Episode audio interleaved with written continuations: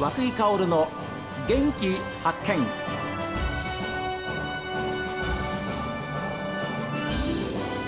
おはようございます。和久井薫です。和久井薫の元気発見。一日の始まりは私が発見した北海道の元気な人と出会っていただきます。今週はユニ町の話題をお送りしております。有機栽培でアスパラを育てていらっしゃいます山本博義さん。優子さんご夫妻にお話を伺っています。山本さん今おいくつなんですか？もう65になりました。じゃあそれまではどんなやり方だったんですか？まあ一般的なあの観光農法ですね、うん。化学肥料農薬。使って、まあ、使ってます。はい使ってました。でも、まあ、これから先見たら変わっていくぞっていうふうな思いもあったんですかね。そうですね。俺が変えてやるぞみいたいな。やそんなあの大それたことは考えてなかったんですけれども、ええ。まあ、あの体にいいものねあの届けたいなっていう。えー目の前には奥様もいらっしゃいます。奥様はどちらのご出身ですか？生まれは苫小牧なんですけれども、あの父の転勤で東北にいたこともありまして、え。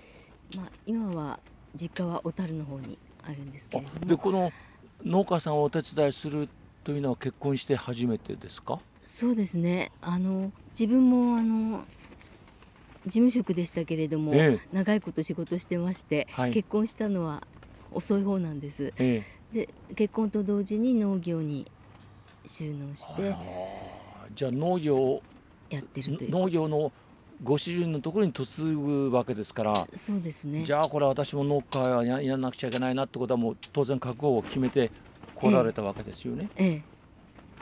どうですか今そうやってご主人をお手伝いされながら素晴らしいアスパラを作ってらっしゃいます？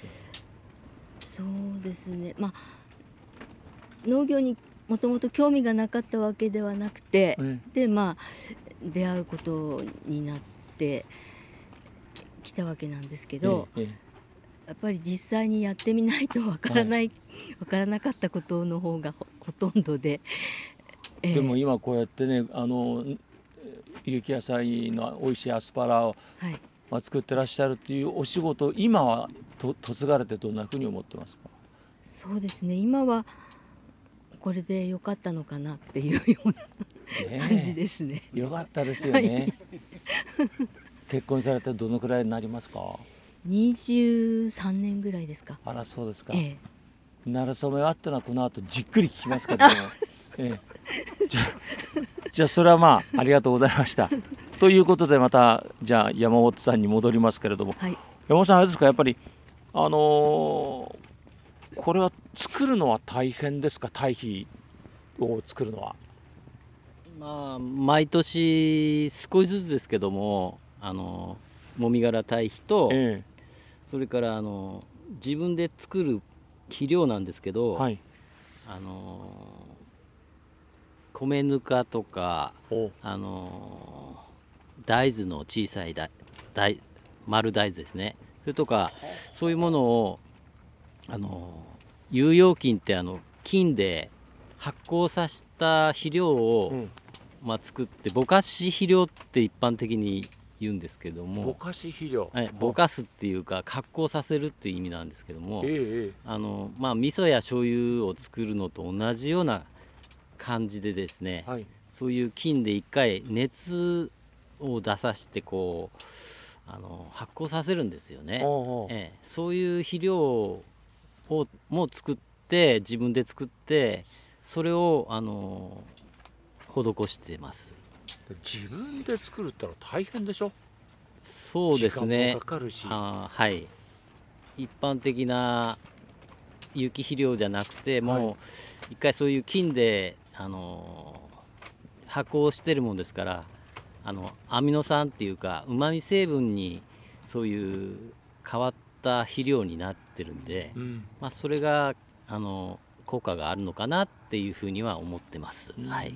でそれはてかアスパラにだけいいんですか？それと他のもの他の作物に何でももうオールマイティおにいいと思います。ただあの自分で作るんで手間もかかるし、えいろいろそういう制約があるんで皆さんあまりややられてないかなと思うんですけれども、うん。まああの有機始めた時にそういう肥料を作ってやってる人もいたもんですから、ええまあ、そういうことも参考にしてあのやってみたらいいいいのかなと思って、まあ、それもまあ半分自己流っていうか あれなんですけど。今私たちあのこのハウスの中でお話を伺ってるんですがハウスは全部で何棟あるんですか？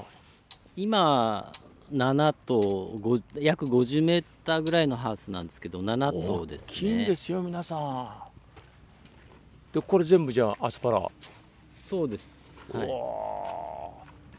ということはこれ時期になっていつ頃ですか？こうニョキニョキとこう顔を出してくるのは、そうですね。4月の20日。まあまあもっと早くハウスをかけてあの準備すればもっと早くは出てくると思うんですけどええ。大体4月の20日ぐらいから取れ出すのがうちのやり方なんですけどはあはあ。んまり早いとですねまあこれ見てもらったら分かるんですまだ中にこう骨がありえ二重にハウスにするんですよ。まだかけてないんですけども。ええ。それでないとですねあの朝霜がうん。きつい霜がつ来るとあのやられちゃうんですよね。弱いですか、ええ。だからあんまり早くかかけると、ううん。そういう 霜の害にも合うのであ少し遅らせてます。いうか私なんかはあの本州送りとかですね、えー本州に家族あの兄弟もいるもんですから北海道のやっぱ美味しいアスパラをっていうんで頼むんですけれども結構注文というか申し込みは早くするんですがやっぱり朝もぎをというのがやっぱりモットーのようですけれどもやっぱりそうですか？はい。まあ大体朝になったらもう伸びてますから、はい。まあだんだん暖かくなると朝と夕方とあ二度取る。2度か取るんですか？はいまあ1日に本当に5センチとかえ？あーそれ以上伸びるで暖かいと。成長ってそんなに早いんですか？早いんです。だからまあ朝まだこれちょっと短いなと思っても夕方になるともう十分長さ伸びてるもんですから、ええ。朝と夕方と取ります。あらー。でそれをまあ、えー束ねて出荷すると。そうですね。まあ夕方取ったやつはあの冷蔵庫がありますので冷蔵庫で予冷してええ。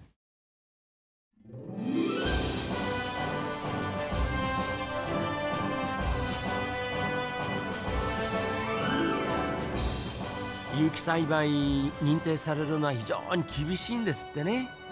ええですからもうそもそもその有機栽培ともみ殻堆肥を作ったりですね農薬を使わないできるだけ自然の力で野菜を作る、まあ、その辺が山本さんのその思いが伝わってまいります。